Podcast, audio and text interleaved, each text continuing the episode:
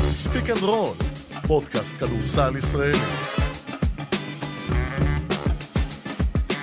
כן, רול, מהדורת יום חמישי, אחרי שחשבון הטוויטר יורוזון, אם אני לא טועה, כעס עלינו, ושם אימוג'י עצוב, כי הוא נתן המלצות לסוף שבוע לכל פודקאסטי הכדורסל שהקליטו פרקים, והוא עשה ספיק אנד רול ואימוג'י, אתה יודע, דעוך כזה. וואו, פספסתי לגמרי. זה קרה ממש עכשיו בדרך לאולפן, אז אנחנו עומדים בציפייה מאיתנו להקליט פרק שבועי. שלום, פרופסור אלפרין. ג'ובה, מה קורה? אני נרגש. אני- למה? למה אתה נרגש, ג'ובה? ספר לי למה. לא, אני- תגיד לי אתה. כי תגיד- ר- קודם כל, נתחיל מזה שראיתי היום סדרות ישראל עם מלך. אוקיי, זה אוקיי. חשוב. דבר חשוב. לא בגלל העתודה, התחלה התודה היא טובה. השנייה. אוקיי. זאת אומרת, ידעתי שהוא אמור לבוא לפה לראיון במגרש פתוח, היום יום חמישי אחר הצהריים, 14 לחודש יולי, מזל טוב לדניאל זילברשטיין, חבר המערכת שחוגג היום יום הולדת. רק עכשיו שמתי לב שהוא נולד ביום הבסטיליה, והוא נו, כאילו צרפתי. קלאסי וזה, הוא וננלי באותו יום זה גם קלאסי. ממש. אוקיי. אה, וידעתי שישראל המלך אמור אה, להגיע, ואז אה, עורך אה, מגרש פתוח ניר מימון אמר לי, הוא פה, והלכתי אליו, אמרתי לו, אהלן, מה שלומך? אתה לא זוכר אותי, נכון? אחרי שתי שניות נפל לו האסימון, אני מכיר אותו בתור אה, ילד וזה, התחבקנו, דיברנו, ו...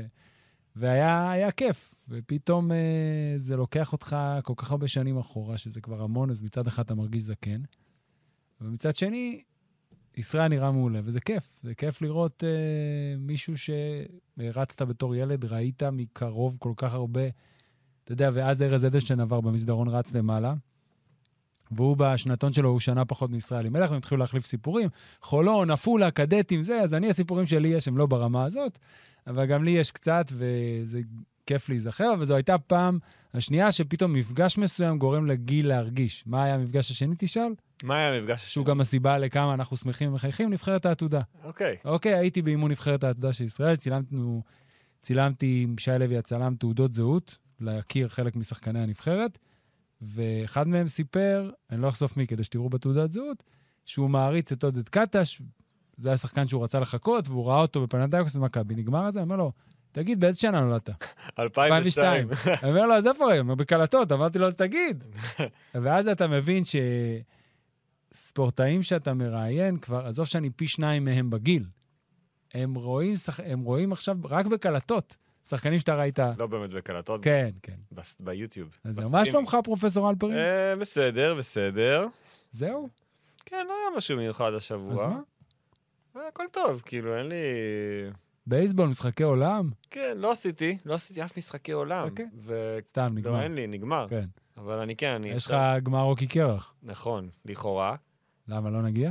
לא, זה לא קשור. אל- אוקיי. יש, יש כל מיני דברים בדרך, אבל... אה, איש אשכולות אתה, שלפעמים כן. זה לרעתך. אני בקיץ עושה כל מה שיש. כולנו. איך אתה, אוקיי, נבחרת העתודה של ישראל, זה הפרק. זה הפרק, עד עכשיו נושא הייתה הפרק, הקדמה. כן, שיחקנו, דיברנו, הכל טוב ויפה. חוזרת לאליפות אירופה שחוזרת להתקיים, מתחילה ביום שבת הקרוב בפודגוריצה אשר במונטנגרו. מה אתה יודע להגיד לי, לאפיין לי, אם בכלל, את הנבחרת הזאת? לפני שנאפיין את הנבחרת, אני חושב שצריך לדבר במילה על האליפות, בבקשה. שבעצם אה, פספסנו אותה בשנתיים האחרונות לא בגלל הייתה. הקורונה. אה, שנה שעברה היה צ'אלנג'ר, אז כן נכון. שיחקו ביחד הנבחרת הזאת, נכון. וכל הנבחרות. אבל עדיין יש תחושה שאתה לא יודע מה אתה הולך לקבל, זה אחד. שתיים, בגלל שאין השנה אליפות העולם עד גיל 19, זה הופך את האליפות הזו על הנייר ליותר חזקה. נכון, ב-2019, רק נזכיר, הייתה, היה את הטורניר הזה, והיו איזה שלושה, ארבעה שחקנים באותם שנתונים שנחשבים לטובים שלא היו. אין דילמה בעצם למאמני הנבחרות עד גיל 20, האם לקחת אותם לאליפות העולם עד גיל 19, לא על האליפות וזה אירופה. מאוד מאוד חשוב בשנתונים האלה, כי יכולים לאבד שחקנים משמעותיים. ההבדל בין 19 ל-20, אמנם הבדל של שנה, אבל בגילאים האלה כשאתה טוב, אם אתה בן 19, אתה צריך להיות כבר בנבחרת. אז אפרופו זה, ברגע שאני הלכתי, אחד הדברים שלמדתי שהגעתי לאימון של העתודה, שהיה באולם זיסמן, ששם מתאמנות כל הנבחרות. מה זה כל הנבחרות? זה לא רק קדטים ונוער ועתודה. יש גם נבחרות בגילאים מסוימים. יש נבחרת שמתאמנת, שהיא כוללת כעשרה שחקנים, אה, לא, 12 שחקנים, under 19. כלומר, השחקנים שלא נכנסו לסגל העתודה, אמורים להיות בעתודה אולי בשנה אבל הבאה. שאמורים, יכול- יוכלו להיות בעתודה הבאה, שומרים על המסגרת, כן. כי יכול להיות שבעונה הבאה, יהיה להם, יותר- בשנה הבאה, הם יוכלו להיכנס, וזה מאוד חשוב. אז בנוגע לנבחרת שלנו, כן. אתה כן. יודע, אנחנו, הכי קל לנו זה להשוות. אנחנו ניקח, היה לנו שלוש אליפויות ברציפות מאוד מאוד מוצלחות. אנחנו רוצים להשוות? אני לא בטוח. נכון. אני חושב שאנחנו צריכים להשוות כדי, ל- כדי לתת פרופורציה. אוקיי, נחשוב אוקיי. מה היה לנו, אוקיי. וניכנס למה שיש לנו. אז ב-2017, מי שהובילו את הנבחרת, תמיר בלאט ויובל זוסמן. אלה היו השניים, עם ארצי, נכון? ארצי, כן. וקופרברג. בשנה הראשונה. 2018, זוסמן עם דני מהספסל. גיל בני ומייקל בריסק. כן, אבל אני אומר, אתה יודע, אני מדבר על הקצה. סבבה? זוסמן ודני זה הקצה. קצה במה שהם נהיו אחר כך. כן, ואז 2019 כמובן, אה, דני דני וים. וים הדר, וקרביץ, ואלבר, ובאמת נבחרת, אתה יודע, וגם פה, קח את המספר, 15. כן, מתוך 20 שחקני נבחרת העתודה של שני השנת, ש, שתי האליפויות האחרונות שהזכרת, כן. משחקים בליגת העל פלוס, יורוליג NBA. יורוליג ו-NBA. 15 מתוך 20, כי היו ארבעה שחקנים חופפים, אין לנו הרבה- אין לנו הרבה מחזורים כאלה. אה, אין הם. אני אלך ל-2000 ו-2004 והמחזור הזה. לא, אין, מה- אין מה להשוות בין כן. 2000, בוא נשים בצד את גם ב- 2000. באיך שהם התקדמו. לא, נבחרת 2000 היא הנבחרת היחידה שלפחות, עוד פעם, אני זוכר, שכל 12, עזוב 12, כל 14 השחקנים המובילים, כולל השניים האחרונים שנופו, היו כבר שחקני ליגת העל, שהם באליפות הזאת ובשנה שאחרי.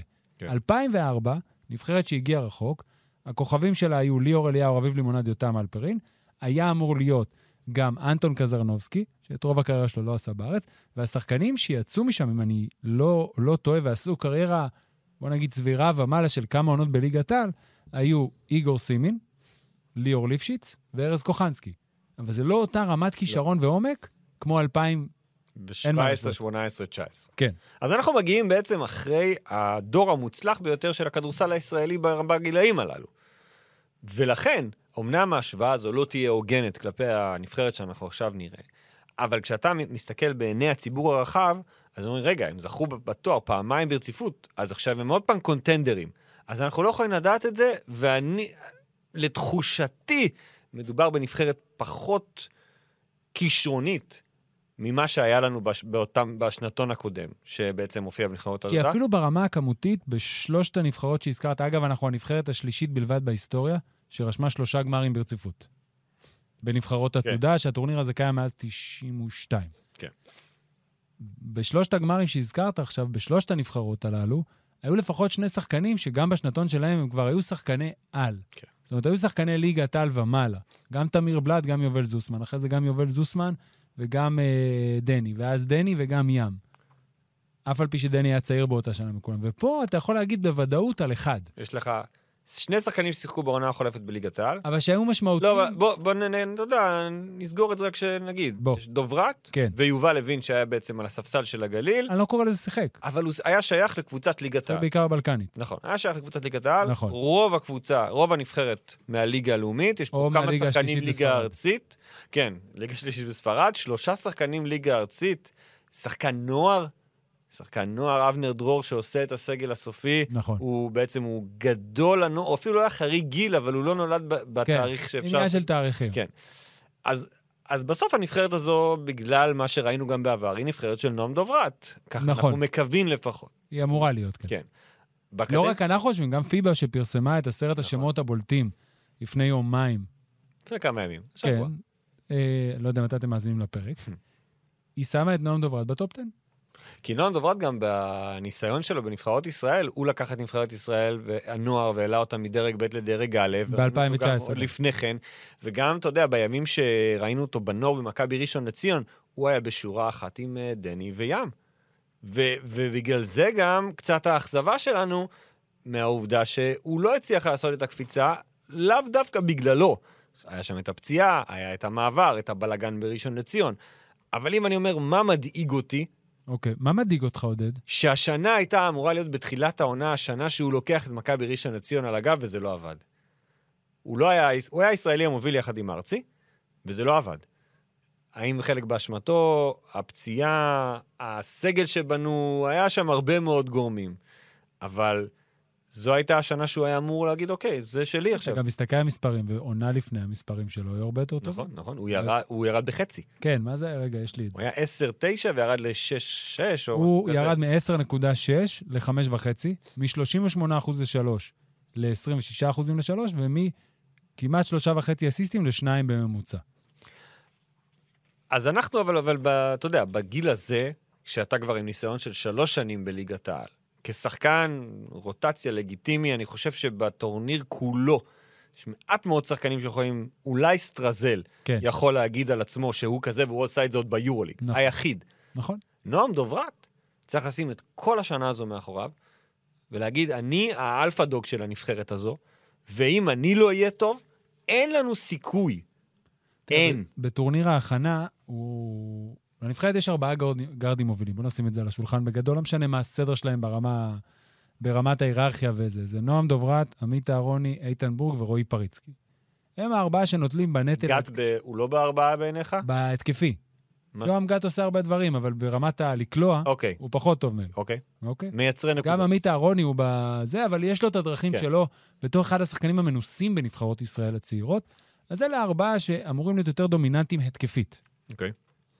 ואתה מסתכל בטורניר ההכנה, שאומנם נועם דוברת הצטרף לאימונים, הם, אה, העתודה פתחה את האימונים איזה שלושה ימים אחרי שנועם דוברת סיים את העונה עם הפועל ירושלים, אז הוא היה כמעט שבועיים בחופש, ורק אז הצטרף. נסעו לטורניר ההכנה, שיחקו מול סרביה, מונטנגרו וקרואטיה.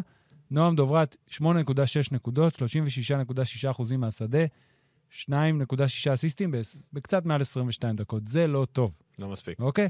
נועם דוברת צריך להתקרב למספרים שהוא נתן באותה אליפות אה, אירופה לנוער 2019 דרג ב', שזה 16 נקודות בממוצע, 34 אחוז ל-3, 4.5 אסיסטים, במעל 27 דקות. זה השורה המינימלית. אני אפילו מגדיל את הרף שהוא צריך, שאנחנו חייב, שהנבחרת כנבחרת בשביל לנצח, צריך. עכשיו בואו נזכיר את השיטה. יש בית מוקדם, ארבע קבוצות, שלושה משחקים, כל הקבוצות עולות לשלב הבא, ואז בעצם אחרי יום מנוחה מתייצבים לשמינית הגמר. קודם כל, ניצחון בשמינית הגמר שווה הבטחת ההישארות בדרג א'. לדרג א'. שבו... ש... זה המינימום. שזה חשוב מאוד. חשוב לא, כי מאוד שאף אחד לא יזלזל בזה לרגע. אנחנו מכירים, כבר היינו שם בכל המלחמות האלה, הסתבכויות, פתאום נפלת, הפסדת. לדעתי ב-2016, שזו הנבחרת האחרונה לפני ההצלחות, אנחנו ניצלנו במשחק על הישארות, אם אני זוכר נכון. הייתה ב-2014 הנבחרת של תומר ושוחמן ומנקו, שהגיעה לרבע גמר, הפסידה לסרביה, שתי הערכות יום שישי. אני לא זוכר את 2015, אבל אם אני זוכר נכון, ב-2016 הגענו למשחק על הישארות. כן. וניצחנו אותו. ששוב, בגלל הפורמט של האליפות הזו, כן. זה תרחיש שיכול לקרות גם עכשיו, וזה לגמרי. יכול היה גם לקרות ב-2017, זה תמיד 2018 יכול לקרות, ו-2019. אתה צריך לעבור את כן. השמינית בשביל לקבל אוויר. אנחנו נדבר עוד מעט על מה יקרה ב... נקרא לזה בבית המקביל ובכלל בבית כן. שלנו, כדי לקבל איזושהי פרופורציה לגבי מה, מה קורה איתנו. אה, אז שוב, אז נועם דוברת, אין, אתה יודע, אה, אה, נתחבא, נדבר על פריצקי, אבל העונה הטובה שלו, באמת הייתה לו עונה טובה בנתניה, וגם איתן בורג מהספסל, והרוני, וה- והכל בסדר. כמו שדיברנו על דני, וכמו שדיברנו על ים, אבל הם היו שניים, והוא אחד. הוא אחד מעל כולם. כמו שאמרת, שמונה נקודות בממוצע. אבל מצד שני לא הוא יספיק. כבר עבר את זה. זאת אומרת, בנבחרת הנוער, אותה נבחרת נוער, זה היה הוא. אמנם היה גם דורי סער, אבל הוא היה אחרי עונת נוער מדהימה. אבל... אבל זה עדיין היה עליו.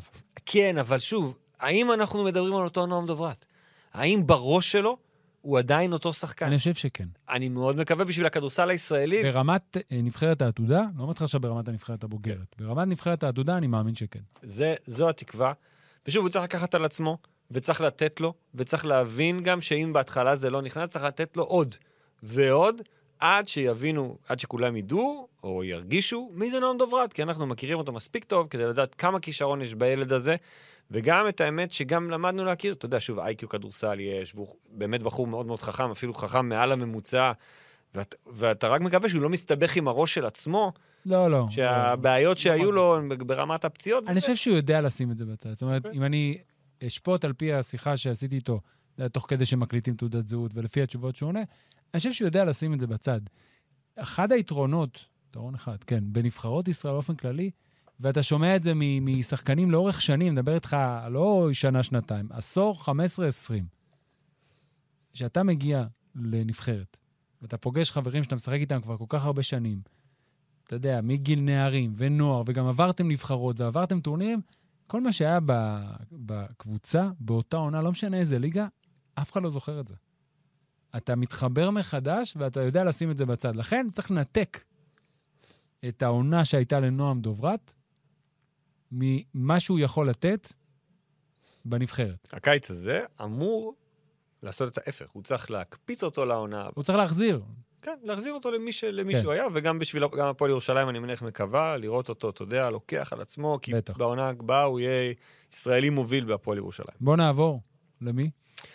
ניקח את, ה- אותם במכלול, התחלת לדבר על בעצם מה יש לנו בקו האחורי חוץ מנועם דוברת, אז עמית אהרוני הוא בעצם הרכז הראשון של נבחרת... אה, נגיד שהוא העתודה. הווטרן של הנבחרת הזאת. כמה אמרת לי? חמש חמש. אליפויות? אני לא אמרתי, ז- זה הוא אמר. אני זאת הקבוצה תהיה הזאת. האליפות החמישית שלו? פעמיים קדטים, פעם אחת נוער ופעמיים עתודה. הוא בן 20, כן? כן. זה מדהים. אה, הוא באמת היה בקדטים בגיל 15, וכל הזמן, אתה יודע, הוא מקבל את המקום הזה כי יש, יש לו ראש, ויכולים לתת לו את הכדור בשקט, והוא מנהל משחק מצוין, והוא, עושה, והוא פיק אנד רולר והכל, וראינו איך הוא גם במהלך השנים, שיש עליו לא מעט לחץ. לחץ לחץ כפול. וגם ביקורות. אתה יודע, תמיד אומרים, הוא משחק כי הוא הבן של. לא, הוא משחק כי הוא טוב.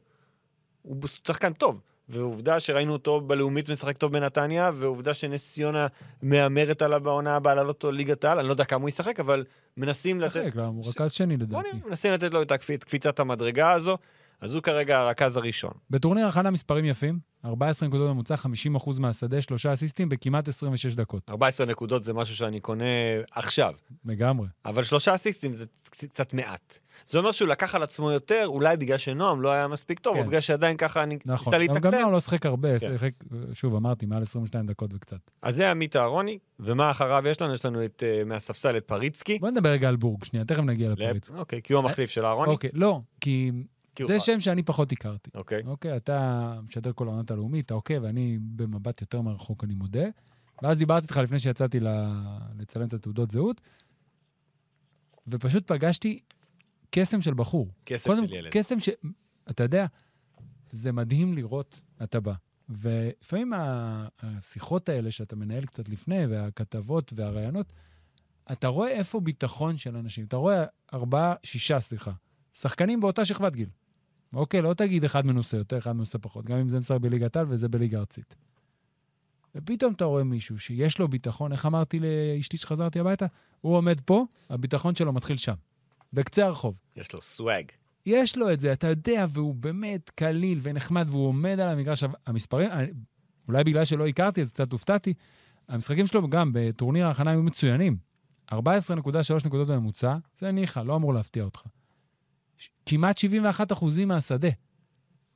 אה, הוא לא מוסר הרבה, זאת אומרת, הוא בעיקר באמת מייצר לעצמו. סקורינג עכשיו, כל פוינט. המספר שאמרתי לך, נחש בכמה?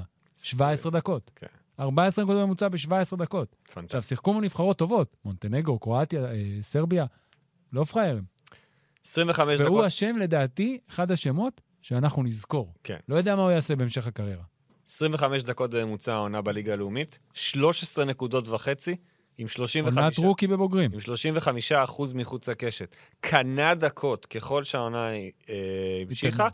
נכון, אהרוני נפצע בחצי השני של העונה, וזה מאוד מאוד עזר לו לקבל יותר דקות, אבל הוא לא קיבל דקות כי אהרוני היה פצוע. הוא לקח, הוא קיבל דקות כי הוא באמת היה טוב. remember the name. ואיתן בורג, הוא יש לו קלאס ויש לו סוואג, והוא הוא יודע לחדור והוא מכדרר, אתה יודע.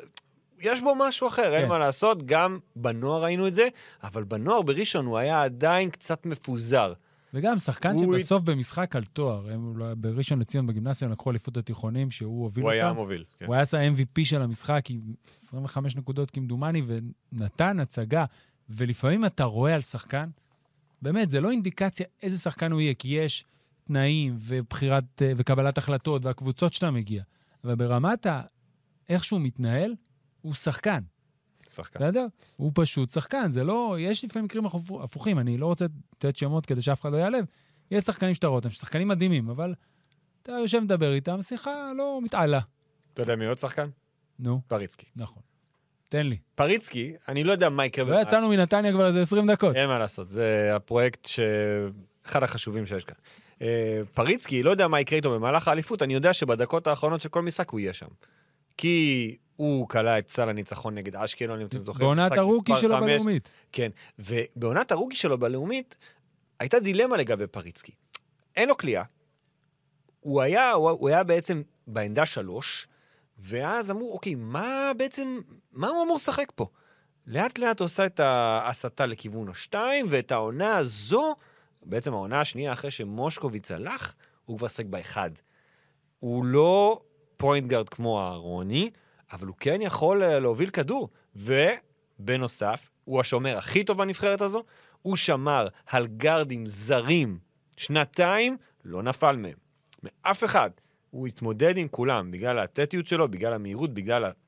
יש לו סייז כן. טוב מאוד מטר לגארד. 93, ידיים ארוכות. שוב, אתה יודע, מה שאתה אומר מזכיר לי, שזה מה שעבר על יאיר קרביץ, שסיים את העתודה והלך לרעננה, ואז הוא היה בין השתיים לאחד, ולא היה ברור, והכלייה שלו לא הייתה מספיק יציבה, כן. באותו טורניר שניצחנו פה בארץ, וברעננה הוא עבר יותר לאחד, הפך להיות אחד, ואז הוא הצטרף להרצליה וכבר ראית את זה. נתנו לו נכון? לטעות ברעננה. כן, אני חושב שעופר ברקוביץ' ועופר ימנה אותו ברקוביץ', באותה עונה, נראה לי שאתה צודק. והוא היה איתו מאוד קשה. אבל נתנו לו לטעות, וזה מה שטוב בליגה הלאומית, ובטח בפרויקט רעננה זה גם כזה, אבל קצת עוד פחות. יותר בנתניה. אבל נתניה, אמרו לפריצקי, בש... אחרי שמושקוביץ הלך, זאת הקבוצה שלך. שלך. אני לא מביא אף אחד לעמדה הזאת, זאת הקבוצה שלך. והוא הוביל אותם שוב לפלייאוף, ושוב הם היו קבוצה טובה, כן. הודחו על ידי חבל מודיעין בסדרה יפה, ברבע הגמר, וכן, ניצחו במשחק הראשון שם, נכון?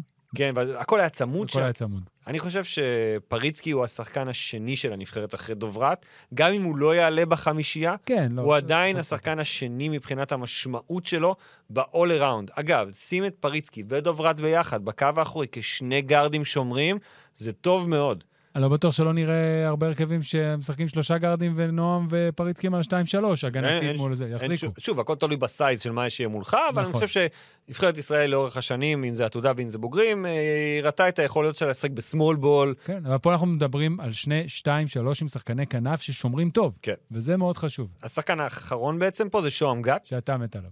אני מת על שוהם גת. אני חושב- היה מועמד להרבה קבוצות ליגת העל בקיץ האחרון והחליט להישאר בחבל מודיעין, יחד אצל עם מאמנו המאמן שלו. מהנוער, יא וורלנד. שוהם גת, שאומנם זו הייתה שנת רוקי שלו בליגה הלאומית, אבל הוא שיחק בוגרים בעמק חפר בארצי, ארצית. ושוהם גת הוא עוד שחקן שאני זוכר ששיד- ששידרתי אותו בנוער, אמרתי, איך הוא עושה קפיצת מדרגה? אני לא יודע. כי מבחינת הגדילה שלו הוא סיים, הוא לא כל כך גבוה, הכלייה שלו הייתה ככה, אבל מה יש לשוהם- לשוהם גת? אלפרין, מה יש לשם גד? ביצים ענקיות, והוא לא פחד לרגע לקחת על עצמו את חבל מודיעין, כי יאו אורלנד נתן לו. והכל בסוף זה מי נותן לך את ההזדמנות ומה אתה עושה איתה. אז נתנו לו השנה את ההזדמנות לשוהם גת. מה שאני נוט... לוקח מהמספרים שלו זה את החמישה נקודה שני האסיסטים. זה המשמעותי. אז שוב, כ- אתה רואה, יש פה היררכיית גארדים טובה מאוד. אני לא יודע כמה גת יש לו מקום, אבל תראה, ב- ב- אתה אוהב להזכיר שבכל טורניר כן. יש את המשחק הזה שאומרים, בוא עכשיו תעלה. וגת, לא משנה מתי יקראו לו, גם לא. אבל גת לדעתי הוא יהיה בתוך הרוטציה בכל משחק. אין, אין בעיה, אבל הוא כרגע הגרד החמישי. כן. אז כמה דקות יש לו? זה מאוד, שוב, המפתח לעניין הזה זה איך ישחקו עם דוברת ופריצקי. אם הם יהיו רק בגארדים, כן. כן. אז כן. ככל שהם יזוזו יותר לעמדה שלוש, שגם שם יש לנו שחקנים בסדר גמור, ואנחנו נגיע אליהם עוד מעט, אז, אז שוהם גת ימצא את מקומו. זאת אומרת, אתה יכול, אתה יכול לדמיין הרכבים של שוהם גת, איתן בורג ונועם דוברת. או פריצקי ו... כן, אבל אני לא רואה נגיד את שוהם גת עם אהרוני ביחד. אני- נכון. זה הרכב שאני מסכים לא איתך יכול בזה. לראות בסדר אותו, לא, גמור. אני- בעיני רוחי. אני לא, אתה יודע, כן. יכול להיות פתאום הרכב מצב, לוחץ לחץ וכאלה. על כל ברור. המגרש, אומרים, אני צריך שני מובילי כדור, אני רוצה גם לגמרי. את שוהם גת. שוב, והדבר הכי חשוב בעיניי בתוך החמישייה הזו, שכולם מנוסים. כולם שחקני ליגה לאומית, ליגת העל, שחקנים ששיחקו, כי הסתכלתי קצת על הנבחרות האחרות, יש שחקנים, אתה יודע, הם עדיין שחקני מחלקות נוער, כן. או אנדר 19, או בקבוצת המילואים. זה גם היתרון הגדול של הנבחרת הזאת. זה הקו האחורי, העמדות 1, 2, נקרא לזה 2 וחצי, גם אם בורחים. אני חושב שאותו ג'וקר, אבל זה שם שלא הזכרנו, ובכלל אני רוצה לשים אותו על השולחן, שהוא הדוגמה בעיניי לשחקן הזה שאתה לוקח, שאני תמיד מזכיר, וזה רון ציפר. עשה, נזכיר, רון ציפר התגלה, נקרא לזה, בטורניר הצ'אלנג'ר של הנוער שהיה שנה שעברה בדרייבין, בנבחרת שאימן אורן אהרוני. חתם על אה, חוזה עם כרטיס כפול בהפועל באר שבע, היה בעיקר בליגה הארצית באשקלון. א' ס' אשכנזי. א' ס' אשקלון, לא לבלבל עם איטו אשקלון, אוקיי. שהחתים השבוע את שלומי ארוש. פרק מלא בחולון כמובן. ולא שיחק, לא ראינו. על פניו, המספרים שלו בטורניר ההכנה לא היו מי יודע מה, אבל זה מהשחקנים שיבוא איזה משחק בשמינית גמר פתאום, שתי שלשות. והוא ייכנס ברבע השני וייתן שתי שלשות, ועוד אחת במעבר, שלוש התקפות אחרי, ויעשה את ההבדל. כי מכל הגארדים שדיברנו עליהם, אין פה אף אחד שאתה יכול להגיד עליו, יש לו כליאה שהיא... אני יכול לבנות עליו כל זה יום. שיש לו כליאה נופה, נכון, שזה טל פלד. מלחיץ אותי. אז סיפר הוא פלד. כן. שזה מפתיע. תראה, ציפר הוא הוא ציפר ופלד הוא פלד. לא, אבל שאלו, אתה יודע, כשכתבנו כתבתי את הסגל, כן. וציירתי, אז שאלו אותי הרבה אנשים, איפה פלד? אז אני... אין לי תשובות, כי אני לא חלק מהאירוע הזה. תראה, ב- בסוף מישהו צריך להיות מנופה. אה, נכון. היה, כמה- היה, הוא היה באימונים מההתחלה, היה טורניר הכנה, הוא שיחק, הוא אפילו פתח בחמישייה מאחד ממשחקי הכנה. ונראה שזה לא... יש הרבה שיקולים באיך אתה בונה את הסגל שלך בתוך נבחרת, אבל אני, אני באמת, חצי מתחייב.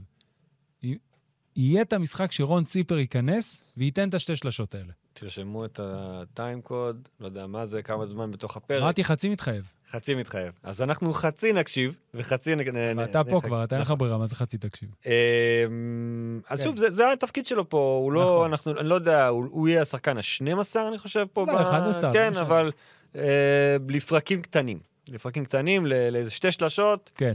ואני מקווה ש... תפקיד מוגדר מאוד. או, אתה יודע, יכול לקרות, פתאום נקבל הפתעה, כמו שהוא הפתיע בצ'אלנג'ר, אולי הוא שחקן של ביג טיים איבנטס, ואנחנו נכון. לא יודעים, אנחנו באמת לא מכירים את רון ציפר מספיק. זה לא, אוקיי. זה לא בקלישה, אנחנו באמת לא מכירים אותו. שחקן ליגה ארצית בסופו של כן. יום.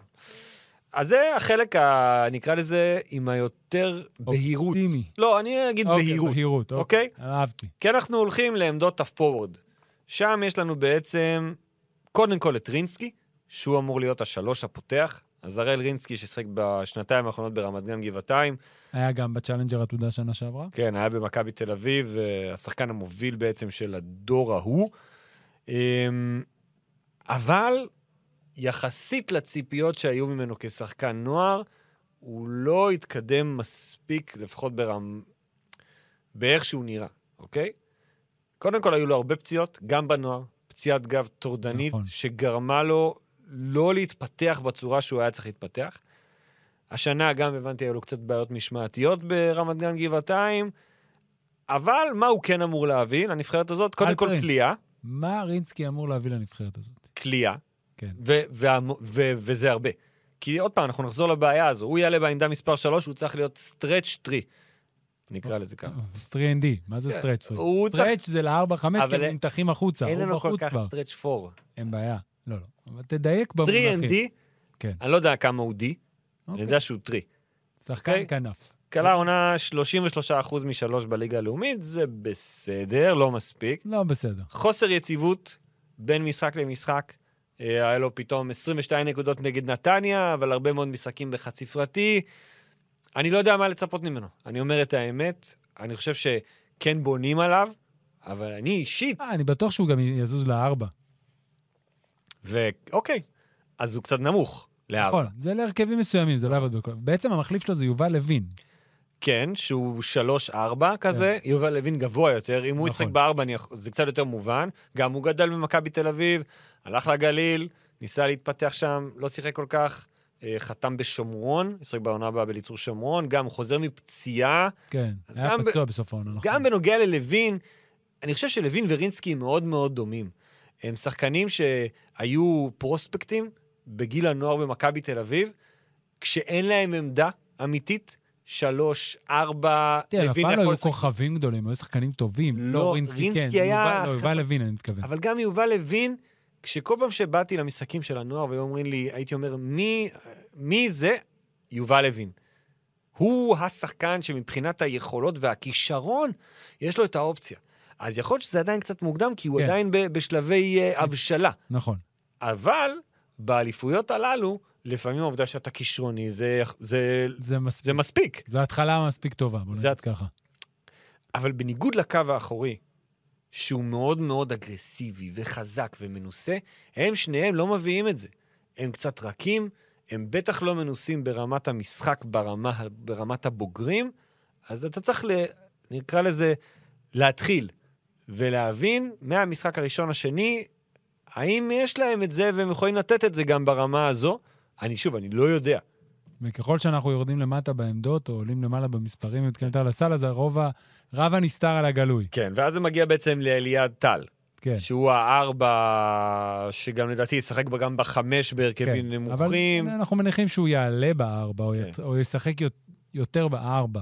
אז אליעד טל, שהוא הגיע בשנת הסיניור שלו בעצם בנוער, הוא עבר מאשקלון להפועל תל אביב, נתן עונה מאוד מפתיעה, לא הכרנו אותו, נתן קפיצה, היה אחד השחקנים הטובים בליגת העל, והשנה גם עשה איזשהו שינוי באמצע, היה בעפולה, הגיע לרמת גן גבעתיים, וזה שינוי שעשה לו טוב, כי הוא קפץ במספרים שלו לקראת סוף העונה. אמ, ואליעד טל דווקא, אתה יודע, לעומת רינסקי, לדוגמה, אני כן יודע מה לצפות מאליעד טל. הוא שחקן טוב בעיניי. ברמה גם, גם ראינו אותו עם כל, ה, עם כל נקרא לזה, ב, בכל מיני מצבים, בנוער בטח, שהוא לקח על עצמו והפך פ- משחקים נכון. נכון. 30 ו-35 כן, כן, נקודות, כן. והעובדה שגם ב, בלאומית הוא הצליח להראות את עצמו בחצי השני של העונה, אז זה כן נוסח איזשהו ביטחון, שלפחות מהגזרה של אליעד טל, אתה כן יודע שיש לו את זה בראש, ברמה המנטלית, שהוא כן יודע שהוא יכול לעשות את זה. אני שכתבתי אליעד טל, ב- לא זוכר למה אפילו התכוננתי בזה, וזה... ישר באתי לכתוב אליעד נחום, לא יודע למה, ואז אמרתי... אה, זה- כמה אליעדים יש לך? כן, אין- אין יותר מדי. אז אלו, נקרא לזה, אנחנו הגענו עד לעמדה הפורוורד. 4, ואז אנחנו מגיעים לעמדה מספר 5. שיש לנו בעצם שלושה סנטרים. כן. אה, שאני, אני מודה שאני לא זוכר יותר מדי נבחרות עתודה שיצאו עם שלושה סנטרים. כאלה גם. כן, כן, חמשים אמיתיים לא יכול לשחק לא. בשתי העמדות. זאת אומרת, היה לנו ב-2017, זה היה קופרברג היה הסנטר המוביל, וב-2018 היה קופרברג ורוינה, שזה יפה. שזה, שניים, לא, שניים זה בסדר. כן. ואז ב-2019 היינו עם... אה, מי ב... אה, לא, סליחה, היה גם את צ'אצ'ה ב-2018, סליחה, אוקיי. הפכתי.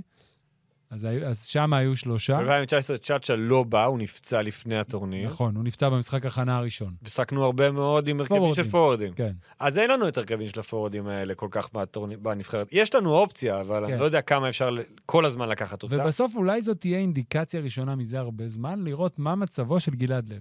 מאוד נזכיר, רב הנסתר על הגלוי, כמו שאתה אומר. ו- לא, ומעלה. כן. זאת אומרת, וב-2.20. ילד בן 20, שחקן בן 20, לא ילד בן 20, 2 מטר 20, שיחק ארבע שנים אחרונות בספרד, חתם בקיץ הקרוב לארבע שנים בהפועל ירושלים, או שלוש שנים, יכול להיות שאני מתבלבל. היד של ארד מלחיצה אותי ככה, זה נראה כמו... ארד, תרים את היד, זה נראה כמו איט במשפחת אדמס. אוקיי. ו... ומעניין לראות אותו. אתה יודע, הוא שיחק בצ'אלנג'ר עתודה, אבל זה היה כמה דקות פה, כמה דקות שם. לדעתי המספרים שלו, הוא שיחק ארבע וחצי דקות בממוצע, רגע, רשמתי לי את זה.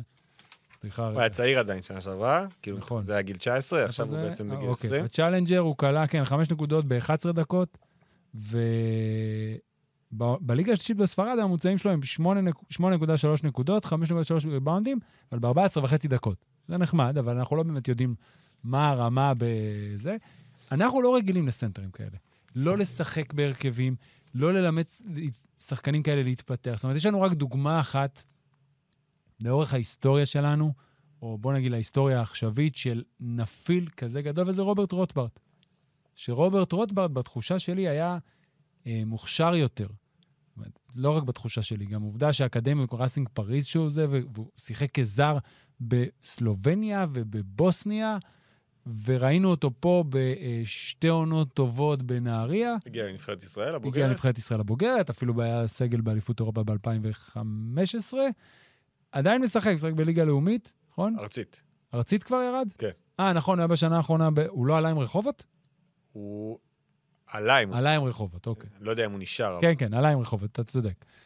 אה, היה בליגה ארצית, וזו הדוגמה שאנחנו מכירים. והוא סיפור קצת שונה, ו- אבל גם דומה, ואין לנו יותר מדי מקורות השוואה, ולכן זה יהיה מעניין לראות האם יצליחו, לפחות בדקות שהוא כן משחק, גם לנצל אותו ולהשתמש בגודל הזה, שזה משהו שאנחנו לא רגילים, וגם לא להיות חשופים לחסרונות שהם די ברורים של שחקנים בגודל הזה, אלה שהם לא... שאפילו אדי טוורס הגדול מהווה חיסרון בהרבה פעמים בהגנת הפיק אנד רול, שמה לעשות? זה- זה זה גם... אלו הנתונים. גם בסוף בטורניר כזה זו שאלה של סבלנות.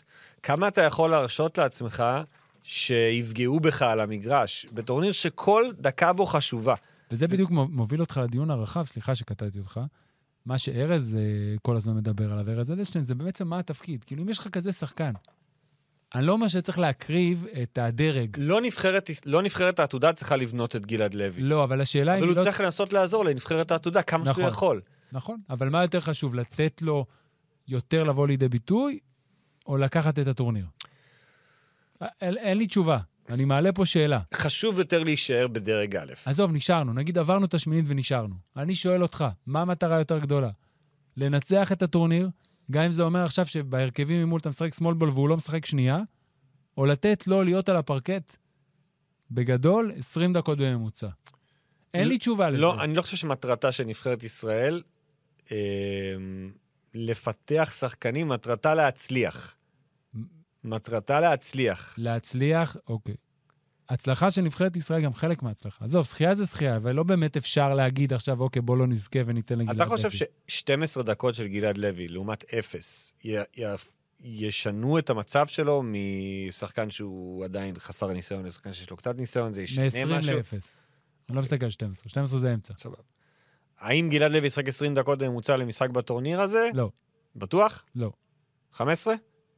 הלוואי 15. אנחנו, תראה, כן, בואו, הוא גם היה פצוע בתקופת הכנה, הוא לא שיחק איתם בטו- אה, בחלק מהטורניר, זה כמו גם... שאמרת, יש לו יתרונות מובנים שצריך לתעל אותם להצלחה של נבחרת העתודה. אז אני רוצה, הלוואי וזה יקרה, אני מחזיק אצבעות שזה כן, יקרה. זה לא. לא חייב להיות יותר מ-15 דקות, לא, אגב, לא, סתם אמרתי בסדר 20 בשביל גמור, הגול. הכל בסדר, בדקות שלו הוא צריך להיות במרכז הצבע, לעצור, אנחנו, יש הרבה גארדים קטנים והרבה שחקנים קטנים באליפויות הללו, שיהיה להם תן קשה. לי לראות איזה שני פוסט-אפים. אתה יודע, ראיתי היילייט שלו מהליגה השלישית בספרד. שהוא מסתובב ועושה את שהוא ה-fadeaway. מסתובב ועושה, הוא ייצר משהו, כן. עזוב, היה אחד, גם נראה גמלוני, זה לא משנה, אבל הוא ייצר נקודות.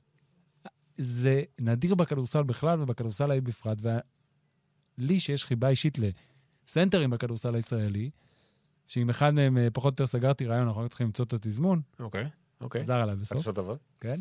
ו... ושיהיה לנו איזה כלי נשק כזה. עכשיו, יכול להיות שהוא שווה 15 דקות, כי, כי גם בכושר הגופני ופיזית, ואתה יודע, גם סנטרים מאוד גדולים ביורוליג שאנחנו זוכרים, משחקים בממוצע 15 דקות, כן, אוקיי, הכל זה בסדר. בסדר גמור. ונסם פה אריה בריאל מדריד משחק אה, 17-16 דקות, כי יש לו הלוואי. בפנים את טוורס. שוב, טוורס הוא יוצא דופן, אוקיי? יוצא דופן, נשים אותו בצד. הוא יותר טיבור פלייס, נקרא כן. לזה ככה, אבל גם הוא לא טיבור פלייס, כי הוא לא יוצא החוצה לזרוק. ושני- אין לנו, אין לנו, הוא לא בר אין, השוואה, בסדר אין לנו גמור. השוואה. נכון, ושני הסנטרים הנוספים הם, אנטון אגייב, ששיחק העונה בעמק חפר, בליגה הארצית, אחרי שגדל, סליחה, הוא גדל במוצקין, כן, התחיל לשחק בגיל די מאוחר, רק בכיתה ח' בעצם, היה הסנטר המוביל של עמק חפר בשנה שעברה. לא האחרונה, אחת לפני. כן, שנה מצוינת, עם נועם יעקב ושוהם נכון. גד ואייזיק, הוא היה הסנטר שלהם, ויחד גוף איתו, גדול. אבנר דרור. כן. נוער, שהיה בנוער של אוקיי, אנטון אגייב גוף גדול, שניהם, גם אבנר דרור, גוף גדול. אגייב יותר גדול. נכון. אה, אבל קצת כבד, אה, מוכשר במידה, אבל אתה משחק פה עם כל מיני אופציות. יש לך את אופציית גלעד לוי, יש לך את אופציות אגייב ודרור, שהם סנטר... אני חושב שדרור יותר מוכשר מאגייב. דרור יהיה הסנטר שלנו בהרכבי השמאלבול לצורך העניין? או שזה כבר אליעד טל? אני חושב שהוא לא פורוורד, מי? דרור. נכון. הוא סנטר. כן, כן. סנטר סנטר. אני- יכול לקלוע גם אלפרין, משלוש רבעי מגרש, אגב. סנטר, סנטר. יכול לגלוע משלושת רבעי מגרש, תחפשו את זה ביוטיוב. ביוטיוב, הקרוב לביתכם. בטוויטר, באיזה רשת חברתית כן. שאתם רוצים. אז אני חושב שהשמאל בולים זה טל בחמש. אבנר דרור בחמש זה לא שמאל בין- בעיניי, כי הוא באמת אוקיי. סנטר.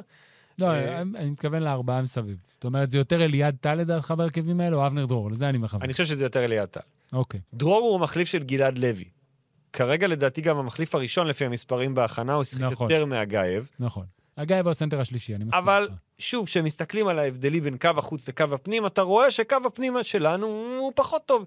ל- ואז מישהו כתב לנצח. לי, זו נבחרת ישראל. כן, בדיוק. אוקיי, אז כתב לך אנחנו, יפה. אנחנו מקבלים את זה כ, כ, כעובדה מוגמרת, שנבחרת ישראל, אה, יש לה בעיה ב, ביצור גבוהים, או בהפיכתם גם. אתה יודע, אתה מסתכל על אבנר דרור, ואז אני אומר לעצמי, אוקיי, זה עידן זלמנסון. ועידן זלמנסון עשה שינוי אדיר במשחק שלו. לגמרי. הוא הוריד הוא משקל. הסנטר ההתקפי הכי טוב שיש לנו. אז אבנר בכדורסל דרור, הישראלי. מבחינת, כי- מבחינת כישרון סקילס. התקפי, ראיתי, היה- ראיתי ממנו דברים מאוד יפים בפלייאוף, אבל זה פלייאוף הנוער. בסדר. הוא פה קופץ שנתיים קדימה. עדיין פוטנציאל, עדיין משהו שאפשר, שיכול להפוך אה, לשחקן ברמות הגבוהות בכדורסל הישראלי. כן. אני לא חושב שמישהו, אה, שעידן זלמסון היה בעתודה, חשב שהוא יגיע למצב הזה שהוא יהיה הגבוה הכי מוכשר שלנו. שלא יהיה ספק, התקפית הוא הגבוה הכי מוכשר שיש לנו. זוהי נבחרת ישראל. כן, אני- אני... אה, רגע, יש עוד משהו לנבחרת ישראל? לא. לא, זה גרם לי לחשוב. אני, יש לי שאלה אליך. לא דיברנו על זה קודם, אבל אני בטוח שנצליח לייצר מזה נושא שיחה. הודיעו השבוע, היום, ביום שבו אנחנו מקליטים יום חמישי, אה, שרז אדם מושאל מהפועל תל אביב, זה הזכיר לי, עתודה וכאלה. רז אני אדם. רוצה לדבר אבל עוד על העתודה. אפשר? אה, כן. כאילו על ה... אז תזכיר לי בסוף רז אדם? כן, אני רוצה לדבר על הנבחרות האחרות. בבקשה. במילה. אה, לא במילה, כמה מילים. בבקשה. אתה- זה- זה המקום היחיד שאפשר לעשות את זה, למעשה. ואתה היחיד שמבין בזה. לא, למעשה. זה המקום היחיד שאפשר לעשות את זה בבקשה. מבחינתי. אז קודם כל הזכרת את הפורמט, יש פה עוד שלוש נבחרות יחד איתנו, יוון, פורטוגל ואיטליה, כולם יעלו, אבל המטרה כמובן זה לעלות מכמה שיותר גבוה כי הבית שמצטלב איתנו הוא בית לא פשוט בכלל, עם סלובניה וצרפת וקרואטיה ובלגיה, אני חושב, הנבחרת הרביעית. בוא נגיד שסלובניה וצרפת זה ביג נו נו, אנחנו לא רוצים לשחק איתם.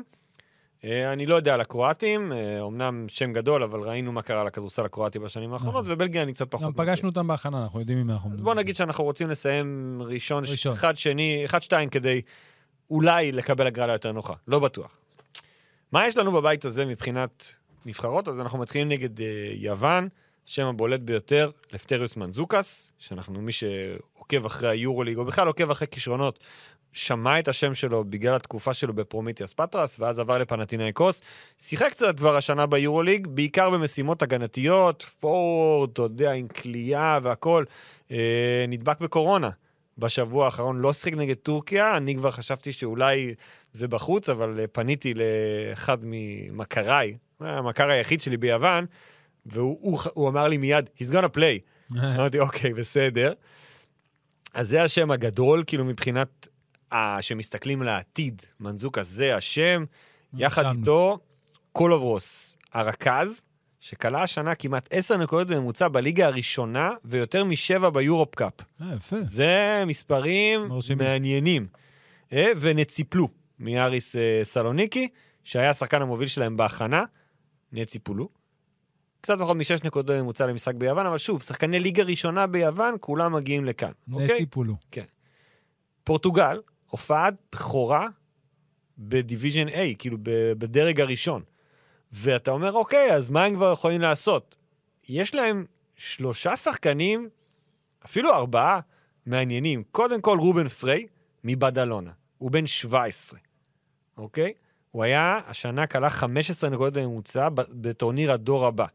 כבר בשנה שעברה בצ'אלנג'ר, הוא קיבל שלושה ציוצים ממייק שמיץ. כפרוספקט NBA. זה שם אותך ב-level אחר. שלושה ציוצים ממייק כן. שמיט, זה אז הוא, חזק. הוא אמר, הוא השחקן שהכי התרשמתי ממנו בצ'אלנג'ר של הקדטים שהוא ראה בשנה שעברה. אוקיי, של הקדטים. כן, הוא בן 17. הוא היה שנה שעברה 16. אז רובן פריי, הוא גם בת- בתוך הטופ 10 של השחקנים שצריך לשים אליו לב בטורניר. שחקן מאוד מאוד מעניין, אבל צעיר. כן. זה אחד. שתיים, יש להם את אה, דיוגו סוארס, הוא משחק בליגה הבריטית, ואנדרי קרוז, משחק בווסטרן וויומינג. בורקרוז מהסה. מה זה? בווסטרינג וויומינג, קומיוניטי קולג'. אוקיי, זה קומיוניטי קולג' בארה"ב, אבל הוא כלה השנה 11 נקודות בממוצע למשחק, שנה שעברה, בליגה הפורטוגלית יותר מ-14 נקודות בממוצע. שוב, זה שחקנים צעירים, כן, כן. כן? לא מדובר פה על... וסטנלי בורדן, הוא שייך למכללת דיוק. לא שיחק השנה, שיחק משחק אחד, אבל שייך, היה במחלקת הנוער של בשקטש, עבר לדיוק. ודייגו סיישש, זה פורטוגלי, זה פורטוגלים ששיחק כולם. בטורקיה ועבר לדיוק. נכון. ודייגו סיישש, שהוא שייך לבטיס. עכשיו, פה אנחנו אומרים פה כבר חמישה שחקנים שיש להם איזשהו רזומה, וזו הנבחרת על הנייר החלשה חלשה. בבית. אז בואו לא, נזל... פחות מנוסה. בוא לא נזלזל בפורטוגלים. לא, אני לא חושב שיש מישהו שמזלזל פה באף נבחרת. לא, אבל כשאתה אומר, אוקיי, יש לך פה יוון, איטליה ופורטוגל, אז אתה מניח שפור... אני עדיין חושב, אני עדיין חושב שזה שפורטוגל היא משחק הנבחרת... שאמור יותר כן. קל לנצח מהשניים האחרים. נכון. אבל שוב, שימו לב אליהם, הם עשו בהכנה, ראיתי אותם נגד הבלגים, הפסידו משחק אחד, יצאו בשוויון 60 משחק שני. זה לא בשר תותחים, זה לא אליפות העתודה של, ה- של הנשים שאנחנו רואים עכשיו. או, שיש שם, אה, 108, נבחרות מאוד 44 מול גיאורגיה. ו... אגב, דאבל יווני יש, יום שישי. נבחרת ישראל עתודה נשים ברבע הגמר נגד יוון, כן. וישראל, נבחרת עתודה גברים ישראל, פותחת בשבת את אליפות אירופה. וזה מעביר אותנו לאיטלקים, אני אגיד לך רק מי לא בא. אמרת לי. אמרתי לך, תספר אני אספר למאזינים לכולם. ולצופים. באמת, יש להם מחזור ממש בינוני. ומטה, אחד, פאולו בנקרו, הוא רק הבחירה הראשונה בדראפט, והכל. מדיוק, הוא לא יהיה כאן. בדיוק. גבריאלה פרוסידה, נבחר במקום ה-36 על ידי פורטלנד, כבר חתם באלבה ברלין. נכון. דש לזוסמן, דש הוא משחק עובד. בעמדה שלך, הוא מאזין לנו. שיהיה בהצלחה. ומתאוס פגנולו, ששייך לריאל מדריד, שחק שנה שעברה בקרמונה, נבחר במקום החמישים על ידי מנסוטה. שלוש, שלוש שלושה בחירות, איטלקים. שלוש בחירות דראפט, בדראפט הזה, ילידי 2002-2003, הם לא נמצאים כאן. כן. אז דיברנו על מה תפקיד הנבחרות, תמיד אנחנו אומרים את זה, שימו לב לאיטלקים, הנבח- הנבחרת הזאת היא ר- שליש, רבע ממה שיש להם. אבל יש להם שלושה שחקנים שנבחרו בדראפט. אז מה יותר חשוב? לכדורסל האיטלקי, העתודה או הדראפט? הדראפט. דראפט. אז ה- דווקא האיטלקים מגיעים לפה בסגל, אה, אתה יודע, פחות נוצץ. יש להם את... אה, נכון, נושא ביחס למה שהם יכלו להביא. נכון, יש להם את אה, קנקה, שבדיוק התחייב ל-UCLA, היה בקובאן בשנה שעברה. מורגן ראשד, הוא גם משחק בקומיוניטי קולג' בפיוניר סטייט. זה בבלגרד? אה, לא, זה ב- בפיוניר סטייט. אה, או קיקי, ח- שחתום בדרטונה, יש להם עוד כמה שחקנים. אין איזה שם מפוצץ, אוקיי? זה לא כמו היוונים, אבל שלושה, שלוש בחירות דראפט שלא לא רע. אה, מגיעות, זה משהו לא, זה באמת, טורניר- זה משהו הטורנירים באמת האלה יוצא זה דופן. טורנירים קשים תמיד, זה לא יעזור. אז אה, אלו הנבחרות אני שאיתנו. מקווה שכולם רשמו, מי שלא כן. יוכל להאזין שוב נכון, אפשר להזמין לפרק. את זה שוב, ללכת כן. אחורה. אז אנחנו גם נגלה שחקנים חדשים שאנחנו לא מכירים. יש נבחרות, אני חושב שגם, זה נכון גם לנבחרת ישראל, שהעובדה שאתה שחקת ברמה יותר גבוהה לא תמיד אומרת שאתה תהיה שחקן נבחרות כל כן. כך טוב. יכול להיות שהיית בליגה שלישית, אבל אתה כוכב, ולוקח לך זמן להבשיל, ופתאום אתה בא לנבחרת, משהו שאתה מכיר ונוח לך, ואז אתה הופך להיות ה-go to guy של הנבחרת הזאת, ואנחנו, כש- שהם יותר נדבקים לשמות וממוצעים, לא יכולים להכיר כל שחקן בנבחרת כן, ברור. איטליה, יוון או פורטוגל. מה רצית להזכיר לי על רז אדם? אוקיי, סיימת? כן. לא, אני רוצה לוודא. אבל זה היה אני לא יפה, הספקתי לכתוב. אבל עבדתי, עבדתי טוב בשביל זה.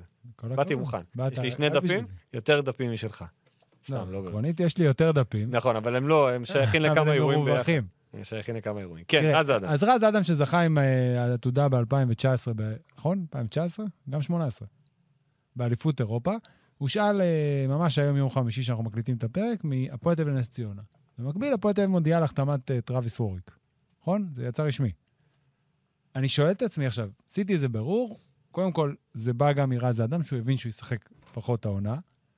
מצד שני, אני שואל את עצמי, הרי אה, אם לא מחתימים את טראביס ווריק, אז רד- רז אדם, כן יש לו מקום לשחק, נכון? או שאני טועה בפרגנוזה שלי? תראה, יש שם גיל בני, ברטי מור, ג'קובן בראון ועוד גארד זר. נכון, יהיה עוד גארד זר? כן. בעמדות... הוא יכול אה, רק בש... זאת אומרת, זה לא באמת משנה, פשוט, גם השנה הוא כבר לא היה צריך להיות שם. אוקיי? לא היה לו מקום לשחק. אה, ואתה מביא מישהו שיש לו תפקיד מאוד מובהק כקליעה. כן. למרות שהוא לא כלה בשנה האחרונה. גם טוב, רז ספורט. אדם יש לו תפקיד מובהק בקליעה.